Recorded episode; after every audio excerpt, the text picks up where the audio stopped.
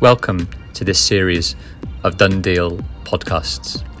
In this collection of five episodes, um, I talk about my career in sport and offer some guidance, some tips, some networking possibilities, and some general ideas about how to build a career in sport. That starts with building relationships, visualizing your network and developing relationships, supercharging your knowledge base, getting into the process and protecting the process that you start, and then trying to see potential opportunities after doing all of those things day after day, week after week, year after year. I hope you enjoy this series of five talks. Let me know any feedback. Enjoy them. There's a question and answer session as well for you to listen to from when I did this as an original YouTube series. And uh, let me know your thoughts. So let's uh, let's get cracking. Uh, so what I wanted to, to do today on day four of the course is talk a little bit about process. So it's called process, process, process. Um, yeah, CB, you're right. We've had a stoppage before everything started.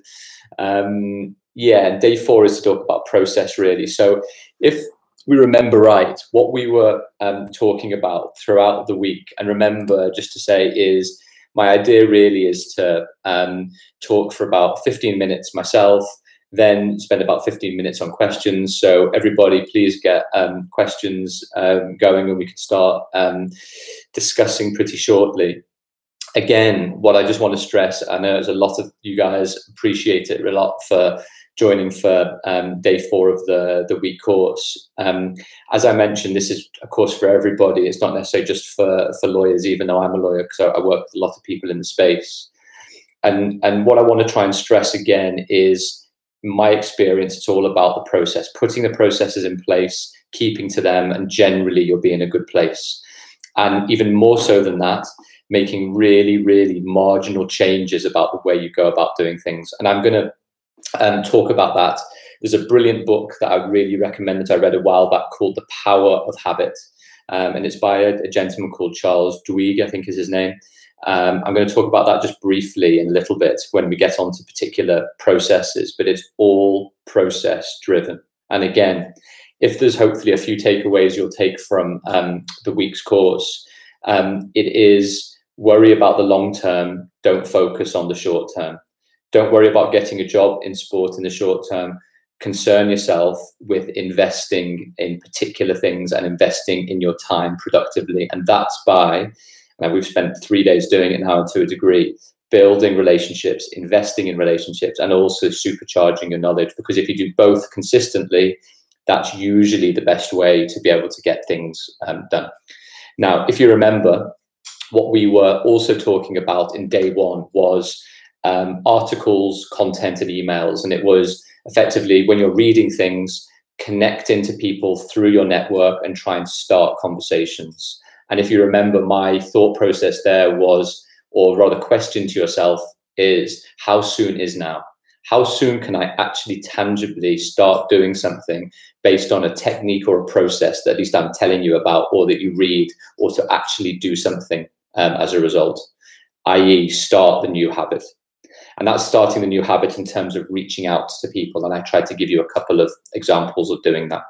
Now, on day two, what we talked about, and this is obviously in the build up to what we're going to uh, discuss today, was actually then mapping out your ecosystem. So I almost see mine as a sort of spider's web of um, categories, subcategories, sub subcategories, um, people within particular clubs, lots of people within particular clubs, some people in agencies, who works with who, have you connected with those people, how to reconnect with them, how to establish relationships, how to maintain relationships, that overarching spider's web. And alongside that day too, it wasn't necessarily just to build, maintain relationships, or rather um, uh, visualize those general relationships. It was how do you deal with each relationship at a time? How do you maintain it? How do you um, recollect things that are being said and discussed? How do you listen better? How do you attune what you're trying to say to other people for them to attune in to what you are trying to offer them at the same time? And how you make that um, reciprocal relationship basically? And how do you think long term? And yesterday, um, if you remember right, if you if you watched, if you didn't, then the, the the, the stream's obviously available. What I then tried to do was to talk to give some examples about how you then sort of supercharge your knowledge base. And what I tried to explain was, um, in way of practical examples, was start reading five things a day in areas that interest you. Summarize them in a few sentences. Start a knowledge journal. I know it sounds all a bit like self-helpy, but it's really important just to be able to track the stuff that you're reading, how you're going about doing it. There was one great comment the other day about why don't I start, why don't that this person start a blog on the things and topics that they're reading about? I think it was brilliant idea for, for a book. Um, and then it reinforces the stuff that you're reading and listening. And, and, and, and that's almost the point, which is, you know, you've got to invest your time and you invest your time in the long term, not the short term. They're, they're the invisible habits that we were talking about, and they pay off not now, but in three years' time. And that's what investment is. And you steadily build up that investment so that you're doing, in the end, hundreds and even thousands of hours worth of, of knowledge investment. And, and that's my sort of ultimate point to get then into the discussion we're going to have today, which is so important to get into that habit and that routine and that process. And as I mentioned, it's it's actually really difficult to do it's difficult to do in the short term because you're changing habits, whatever they are, even if it's shorter, longer um, ideas as they may be. You know, we're all humans and we have routines. It takes um, some perseverance to be able to change that routine even slightly.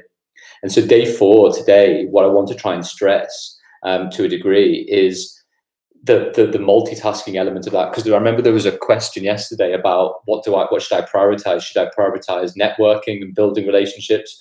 or should I prioritize um, knowledge building and gaining a more more expertise and technical understanding of particular areas? And my view is, ideally, you've got to try and do both at the same time. They should be working in parallel.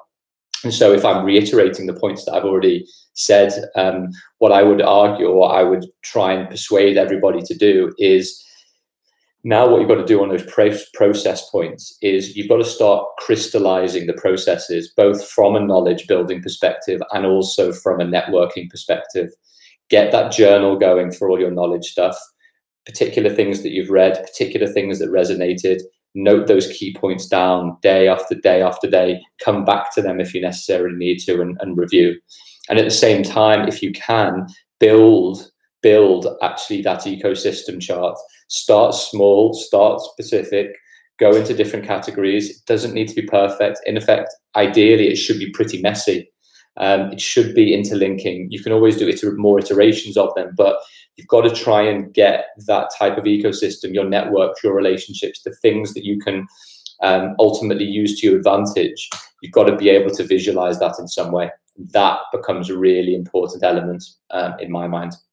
And what I loved that Professor um, Dr. Erkut um, um, mentioned yesterday, and I was thinking about that overnight actually, um, in terms of how I can incorporate it into today. He gave came a great um, phrase, which he said, he said, protect the process. And I loved it. Um, I loved that idea of protecting the process. But actually, I think there's a step to do before you protect the process. And that is, you've got to make it a habit. You've got to make the process a habit. And I think you make the process a habit by trying to just in very small marginal ways changing something about your daily routine. Because the point is, I, I was I was re- I was mentioning that before. I was reading a great book a few years ago called The Power of Habit um, by Charles Duhigg, as I was mentioning, and um, he talked about trying to make very small changes that have quite big impacts. And if I give you an example that I realized is that um, I, go, I go through phases of getting up early in the mornings and not getting up early in the mornings, or staying up late and not staying up late, and sort of oscillating between different phases. I'll talk about as well. But um, I, I, I, wanted to get up to the gym to go particular days and particularly to go to classes. Um, I do a, um, a, class before everything happened here called Barry's Boot Camp, which I love. Um, it's a fantastic sort of um, uh, class to get the endorphins going. But sometimes I wouldn't be able to get up to the early classes because I just would be like, oh, I'm getting out of bed and I can't do it because I don't have my gym kit and I'm not ready to go, etc.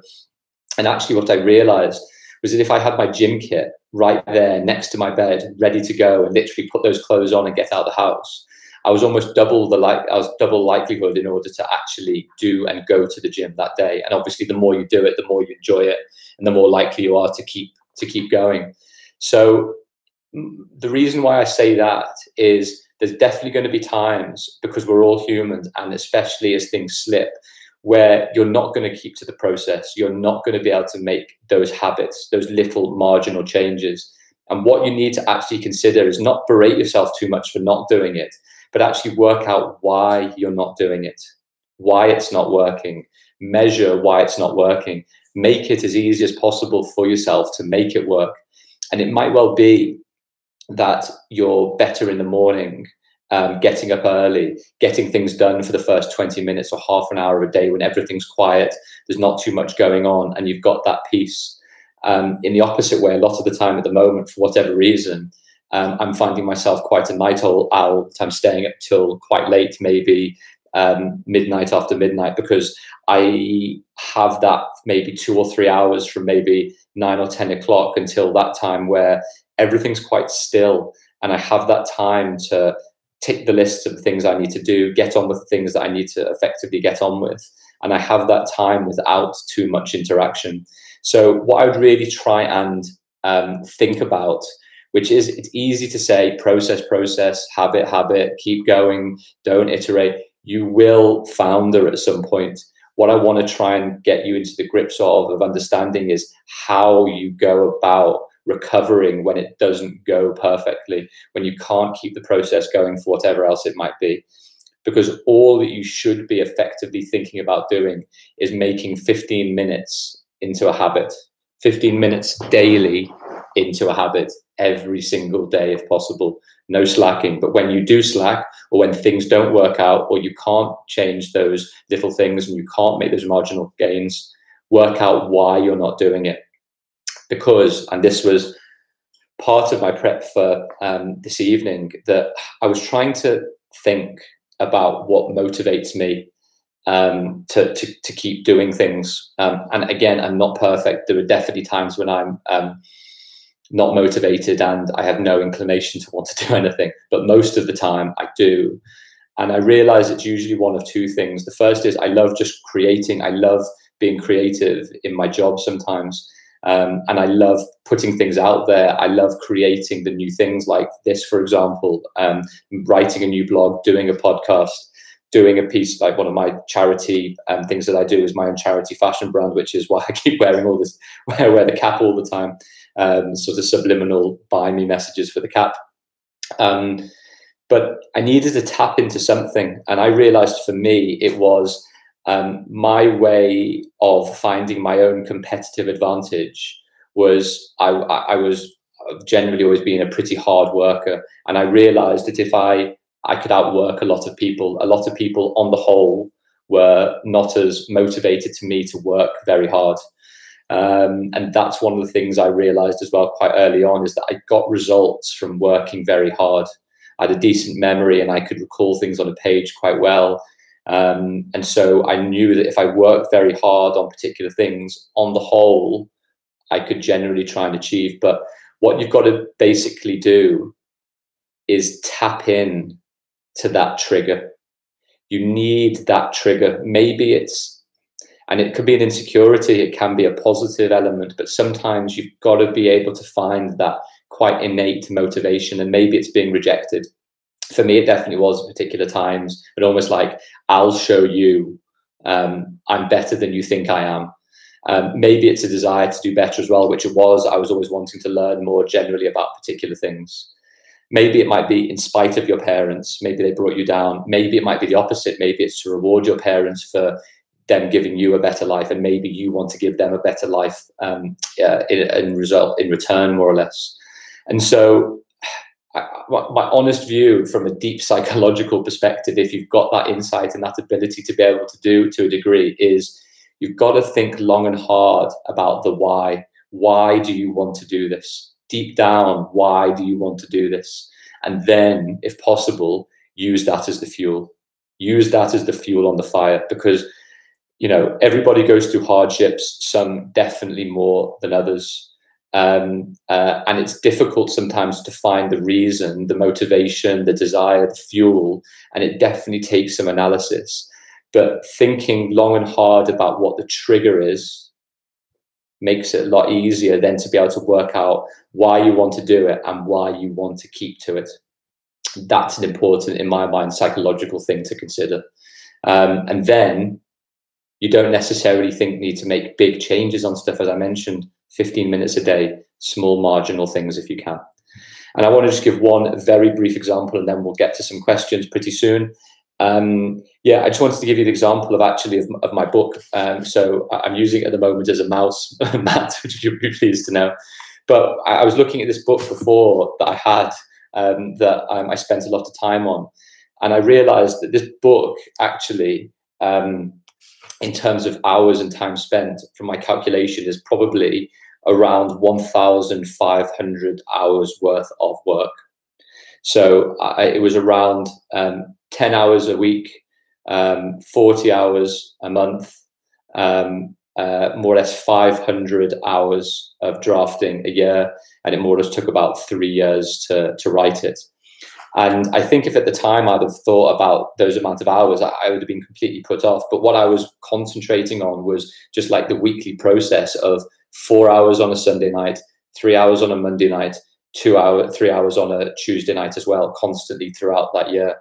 And it was really difficult, really, to be fair. And what I had to do, it was my, my wife did a brilliant job, was to try and plan out the the book writing um, uh, structure. And you know, I remember when I got the the offer to write the book, I was just really excited that I got the offer. And it took some time before that to make the um, the proposal and to do a sample chapter and the rest. But after I'd planned it out and mapped it out that it's going to do this chapter, it's going to be these amount of words, and in the end, it was sort of 85,000 words to write.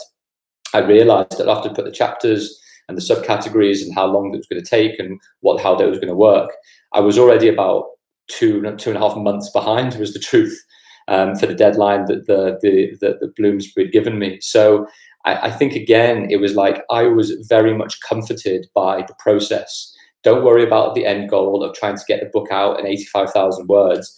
Think about what I can do each week to put in place the small, small building blocks. And so hopefully that's um, a decent example to be able to show about how I wasn't really thinking about the end goal. I had to think about the end goal to the truth, in the truth, because I had to get the book written. But actually, I was more thinking about those small little increments, which definitely helped me um, uh, in the process. So uh, that was some of my thoughts. We're, we're at 18 minutes. Um, I wanted to then just to go through a few questions. So hopefully everyone will get their, their questions going. Um, and then we can start. So uh, Mark's got a question, which is, um, have you ever encompassed any major uh, challenges in building your networks? If so, how did you overcome them? Um, well, the, the, the, simple challenge is, is that some people just don't want to know you, is the, the ultimate truth. But in the end, you play the num. It sounds really weird. You play the numbers game. Um, you keep on wanting to meet people. There are so many people out there generally to build relationships with. It's not like a zero sum game. It's not like there's a challenge in building your network. It's simply, okay, that's fine, but there's lots of other people to meet and to discuss and to talk with. And it fits in with the general approach that I have, which um, tends to be uh, the more that I read about particular topics, the more interesting things hopefully I can say to people about those topics. And that's how you build your network and your knowledge base at the same time. Um, it's constantly thinking about what I can do to expand my network, going to conferences, emailing people, chatting with people constantly, asking for introductions. People are making introductions to you um, finding particular ways to interact and connect with people. So it's not necessarily whether there's any major challenges in building your network. Uh, my mind is it was always, I don't mind starting from one, five, 10, 50 people. You've just got to find innovative ways to increase and expand and, and build on that. Um, Shijo John, even though uh, if I love the process, I may have to start my career not doing exactly what I want to do. Uh, what do you do then? Should I look at the long term goals and its benefits? Exactly. So invest in the process now. Don't worry about the short term of finding the job right this second, is, is my honest view. Um, again, as I mentioned, when you're thinking about knowledge and skills, um, those can be built built in parallel to your job and that's what i did for the best part of six or seven years when i started being a lawyer i wasn't really doing that much sports stuff. I was doing different amounts of sports work at different times but it wasn't my full-time exclusive role. Again i was doing work across tons of different sectors but what i was doing in my spare time or when things were a bit quieter at work um, or mornings or early late nights or whatever is doing things in parallel so that my knowledge would build up. I would build my network up. I'd go to conferences. I would try and build and get more clients and get more work in from particular sports clients or otherwise. Um, and then what it means is that when usually as you build your network, more opportunities arise, more opportunities to speak to people happen. Um, and so, yeah, just don't think short term, think think longer term. Um, Gordon and uh, Gideon, thanks for joining from yeah Montenegro and Nigeria. Fantastic. Um, football, CFB, this is Callum. Uh, I found that when building networks, that developing a good, trusting relationship with one person leads into another via your first trust connection. Then you've got a web of a network. I completely agree. I think it's brilliant, which is build trust with one person that you do a great job, or you provide value, or you offer something great. And they then will feel more comfortable and trusting at opening up their network and their relationships to you. So I think it's great. Mazen, hey, welcome from Lebanon. Um, Brandon, I'm studying international football business as a degree. Would you still recommend not specifically trying for a job in the industry right away? So this is the, the thing that I would absolutely suggest is I've got no problem with you applying for every possible job in the sports and football industry, full stop.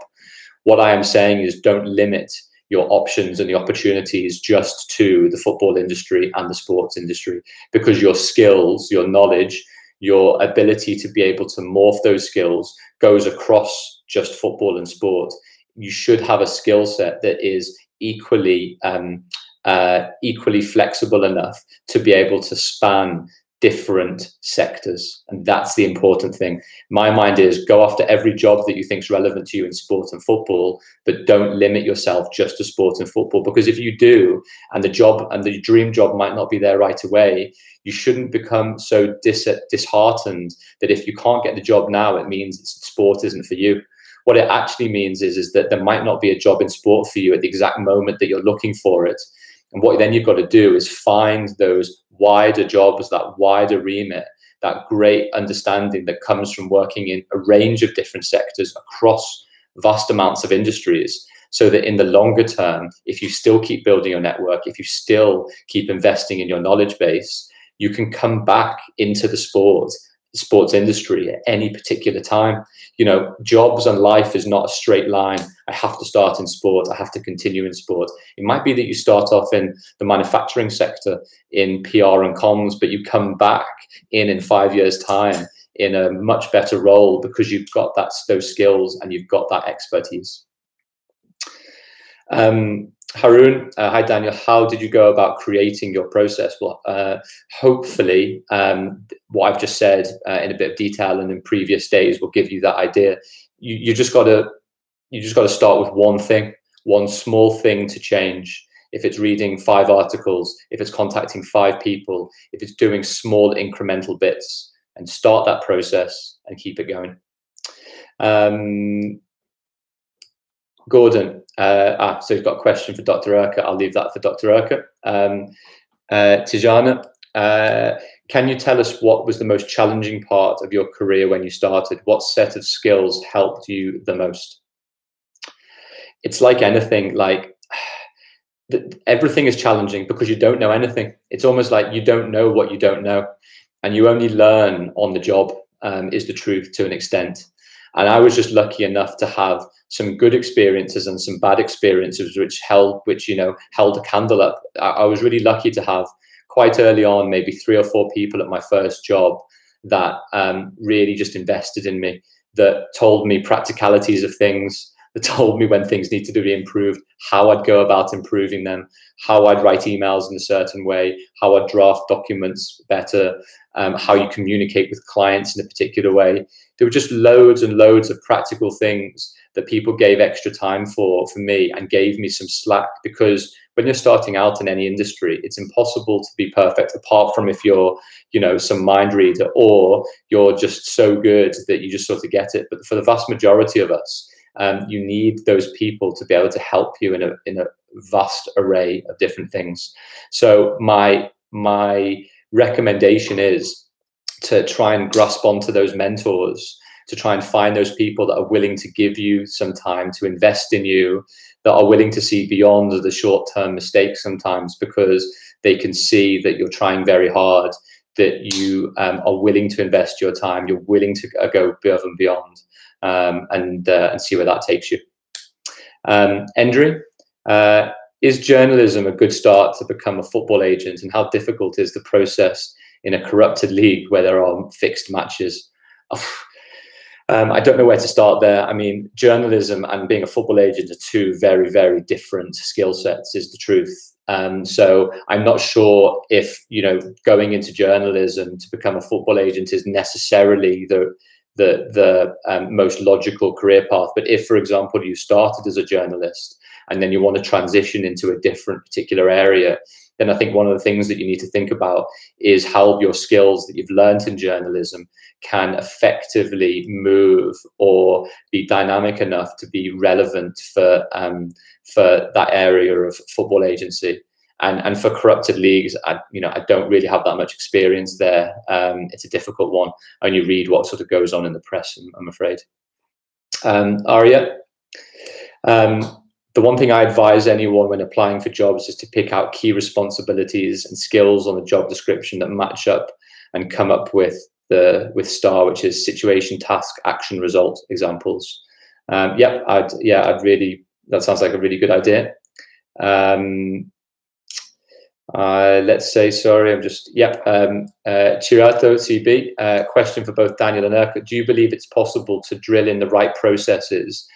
To the extent of automaticity. Um, uh, I don't think anything ever becomes automatic. It just becomes more ingrained as a process of being like, oh yeah, I'll keep doing that.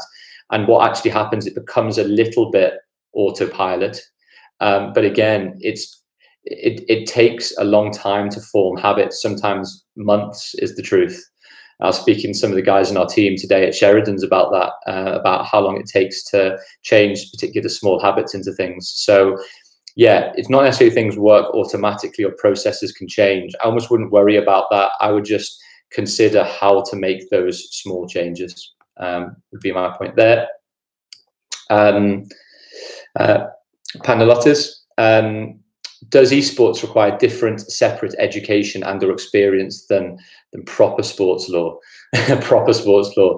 Um, it's like anything. My my view on esports is um, you've got to understand how the industry and the market works and it is um, quite specialized at that.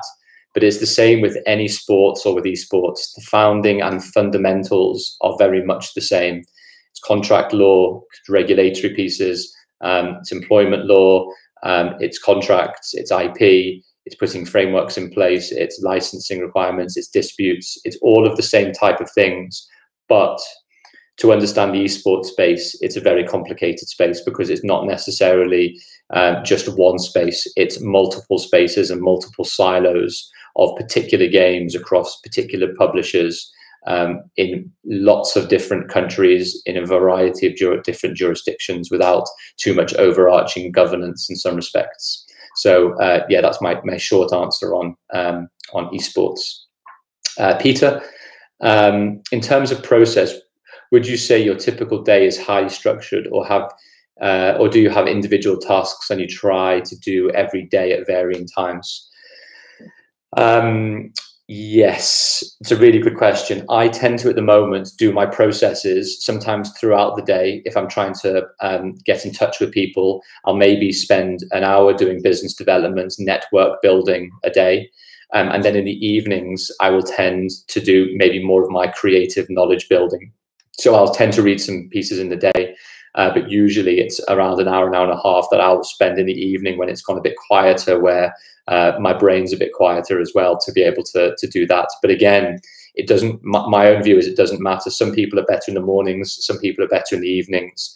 Um, I find that for exercise, I'm much better in the morning. So I'll try and do my exercise in the mornings because as the day goes past, it's, you know, there's always an easy excuse not to do it. Um, but yeah, ultimately, work out what works best for yourself. Uh, Robert, um, do you consider setting short term goals help you with your discipline to maintain the process? Yes, yes, yes. Set those short term goals of a week, more or less try and measure your weekly output. Um, so just see how your first week goes, see how good you've been. Um, have you done it every day? Have you done it four, six times out of seven? Have you done it five times out of seven? And give yourself a mark really, because then you can see how it goes for the second week. So measuring it is is really important early on, and then it becomes a bit more automatic. It becomes a bit more of a habit, and usually inside about a couple of months, it becomes more habitual rather than like, oh, I forgot to do it today. Uh, Miles, um, have the areas in which you've specialized initially been applicable directly or in a significant way in your sports law work? If so, would you mind explaining or giving an example? Yep. So just very briefly there, um, you know, a lot of my work for maybe the first five or six years was um, antitrust and competition law. It's what I did my master's degree in, um, and it involved a lot of detailed regulatory work in relation to cartels. But what I realized was that because there was lot, lots of regulations and lots of reading of cases, um, it actually meant that um, I had to really get to grips with reading detailed, difficult EU Commission regulations, European Commission regulations. And once once it meant that once I uh, once I got into that habit of reading regulations constantly and consistently, when it then came to the football regulations, they were actually a lot more straightforward. Is the point? I'm not saying they're easy to understand, but they were they were sometimes a lot more straightforward.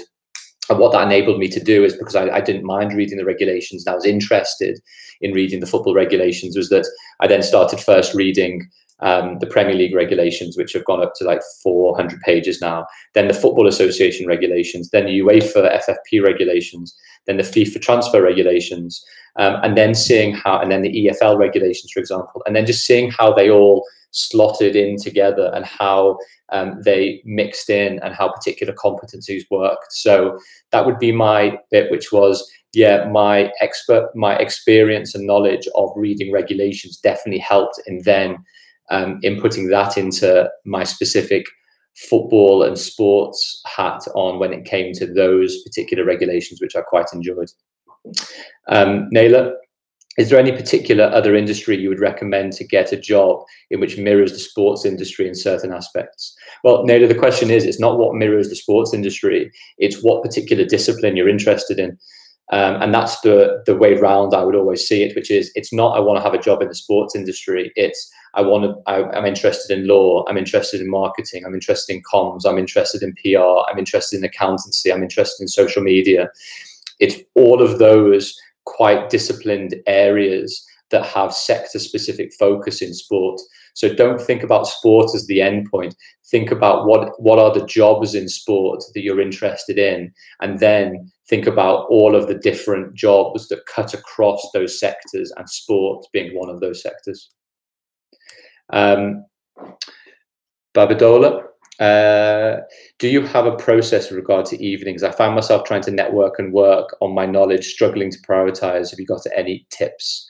Um, in the evenings, yeah, I mean, uh, again, it, it simply depends on what works for you. I find my evenings, I'm more likely, I'm more, my brain's more receptive um, uh, in relation to um, reading particular things and gaining that knowledge. So again, 15 minutes, reading two or three interesting articles, getting a knowledge journal out, writing down those bullet points. Great, did it for today. Move on. Um, sometimes that's how uh, that's sometimes how I see it. Um, so uh, yeah, Dr. Erkut's made a good point that Pini Zahavi was a uh, was a journalist before he became an agent. So um, yeah, great points there. Um, thanks, Urquhart. Uh, didn't know that. Um, so uh, Brandon's come up with a point. Um, uh, would you recommend writing a dissertation on something you plan on engaging with as a career? Yeah, I, I did. I did it to be fair, um, but it's not not essential. It definitely helps you get a really deep understanding of the topic and it forces you into that deep understanding. But again, it's not crucial. My view is, is that you can, in a way, get that detailed knowledge and understanding by doing it yourself. Um, it's not straightforward and it takes quite a lot of dedication but we've got that time uh, maybe we've got more time than uh, than others at the moment some of us might have some of us have got you know plenty to look after with kids and jobs and everything else on them online but if you can and just to spend that small amount of time i'd um, i'd really recommend it um, so yeah we're at 35 minutes. Thank you everyone for attending. I just wanted to give you my book recommendation for the day. Um, it's a book by um, a fantastic journalist called uh, Matthew Syed, who writes for the Times and and it's just a really liberating message, which is it's for kids really to motivate them to a degree. But the, the simple message really is is that at the beginning you're not going to be very good at anything, um, and a lot of people can be disheartened about not being very good. But if you put in place those processes and want to practice, then ideally you start building competency. You start becoming more motivated. You see change. You see incremental benefits that happen. And he talks about the story about him running more around the block and needing to get a particular time in order to be able to get better and beating his brother, etc. And it's a great read. So um, yeah, I'd really recommend this. Um, You're Awesome by Matthew Syed. He's also written a brilliant few brilliant books. Um, one is called Bounce, which is one of his bestsellers. Um, he's written another one called Black uh, Black Box Thinking, and he's just written a recent one called Rebel Ideas, which is one of my favorites. Actually, I think it was my favorite one uh, rebel ideas that I'd really recommend. It's sort of on the power of diversity. So, on that note, um, we're almost at the end of the week. Um, I hope everybody will join me um, at seven tomorrow, where we'll try and bring some of these ideas together. But what I'd really like from you guys, if possible, is just to give me some of your feedback as to how you've gone about that process. How have you started doing things? What have been difficult? How have you gone about doing it? Just to see some practical examples of how you're trying to put these things into practice. So that's why I wouldn't mind you guys giving a bit of thought over the next 24 hours, just under 24 hours. And I hope to see everybody this time tomorrow for uh, the last session for the week. Thanks everybody, and hope everyone has a good time. Oh yeah, and also um, if you can and like the uh, and like this, please do subscribe to the YouTube channel. Please do like it, and definitely please spread the word. Thanks again. Thanks for listening. You can follow me on Twitter, TikTok, and Instagram at Football Law, read my blogs, and listen to my previous podcasts via my website, danielgeey.com forward slash blogs. Please do subscribe to the Done Deal Football Podcast, like, share, and tag me. If you like the content, if not my voice, you'll probably also like my book Done Deal, an insider's guide to football contracts, multi million pound transfers, and Premier League Big Business. A bit of a mouthful. It's available to buy in hard copy, digitally, and via Audible. All links are in the podcast show notes. Lastly, the podcast is powered by 13, which is a fashion brand I've started. All proceeds go towards cancer charity research, and particularly the stellar work done by John Krell, who has helped my mum through some difficult times over the last few years. You can take a look at the merch and hopefully buy a t shirt, hoodie, cap, or all three. Please do spread the word and go to 13shop.co.uk. That's 13shop.co.uk. Thanks for listening.